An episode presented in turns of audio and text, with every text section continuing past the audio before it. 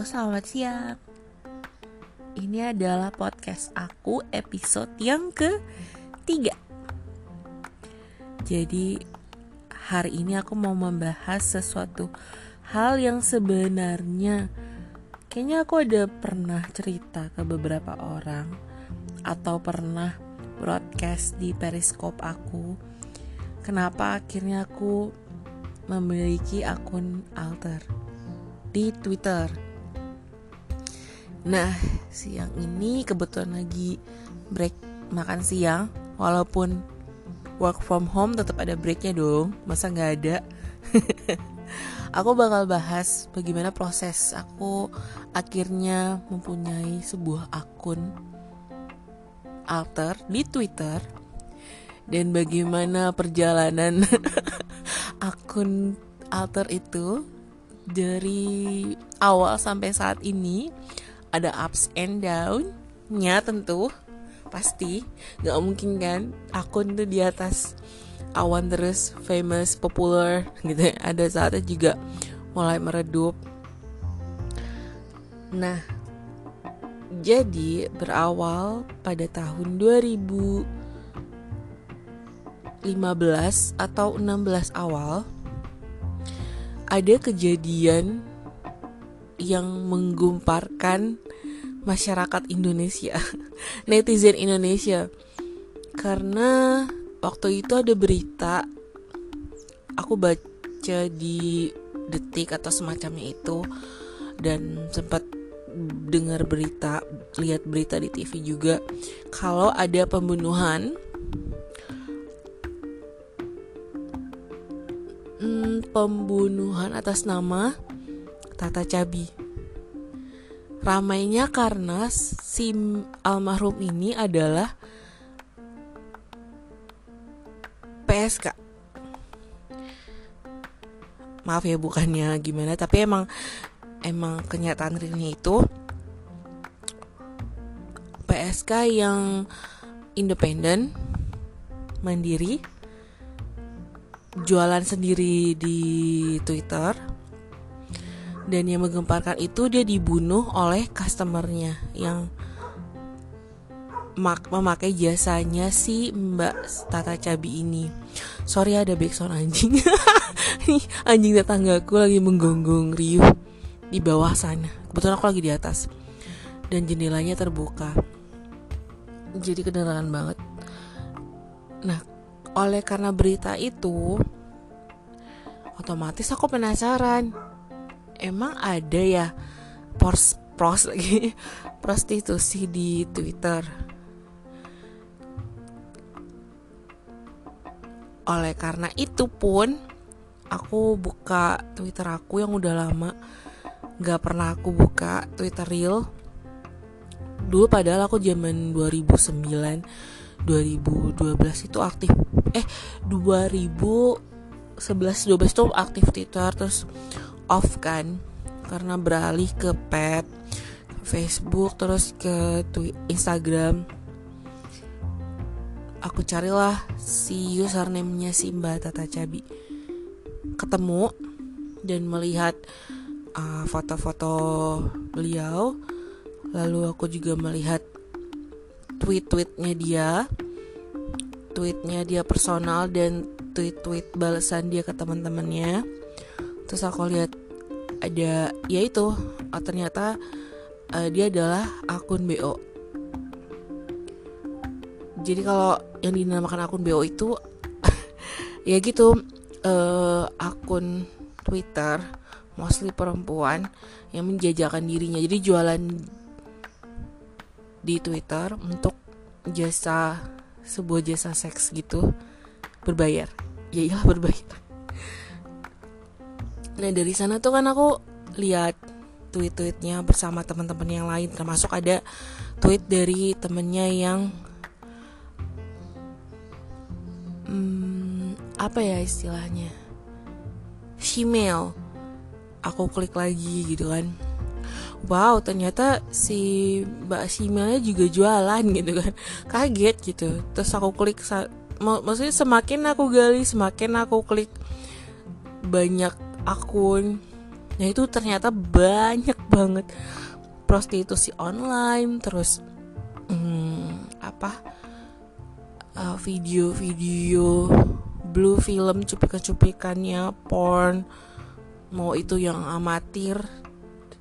Terus ama dari yang amatir sampai yang profesional dari yang video lokal sampai video internasional itu ada semua di Twitter. Dan yang aku temuin nggak cuma itu aja bahkan ada uh, pasangan swing suami istri atau partneran yang mencari partner mereka atau buat swingernya mereka itu banyak banget. Aku tuh sampai terkaget-kaget gitu. Isyok sama ini aku tuh nggak pernah sampai tahu hal-hal seperti itu kan. Ternyata di twitter sebebas itu dibandingkan. Halo mah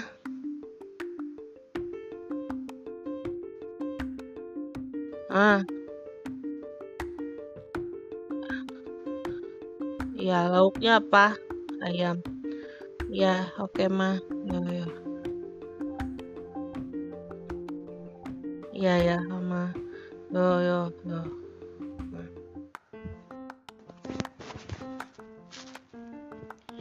Sebentar. Selamat siang. Ini adalah podcast aku Hai. Soalnya tadi kepotong karena mamaku telepon tadi sampai mana ya kok sampai lupa? Oh ya menggali-gali akun berbagai macam akun di Twitter. Dan berawal dari akun BO nah dari situ aku hmm, penasaran aja kan terus ya udah sekedar penasaran aja terus aku close udah nggak pernah cari-cari lagi. Setelah itu beberapa bulan kemudian aku tiba-tiba kepikiran lagi sama akun itu. Aku search lagi aku cari-cari lagi aku gali-gali lagi. Kan biasa kan kepo. Jadi siapa mentionan sama siapa gitu kan. Aku lihat apa yang mereka bicarakan apa yang mereka posting following followersnya siapa aja. Terus uh, sampai akhirnya aku menemukan akun beda dari akun BO, email swinger segala macam itu. Akun anonim. Kenapa aku sebut anonim? Karena mereka sama sekali tidak menampakkan realnya mereka. Akun anonim gitu. Ya benar-benar anonim. Tapi mereka posting foto nude foto-foto yang mengundang. Terus terkadang bahasa mereka itu cenderung mesum atau nge-retweet atau nge-tweet tentang hal-hal yang berbau seks. Seks secara general maupun secara sempit. Nah, aku gali lagi tuh kan akunnya. Ini mereka komunitas atau apa gitu kan aku sampai mempertanyakan itu gitu. Aku lihat-lihat, aku cari-cari. Terus hmm, udah itu sampai wah mereka kayaknya saling kenal ya berteman ya gitu kan. Apakah mereka komunitas? Halo?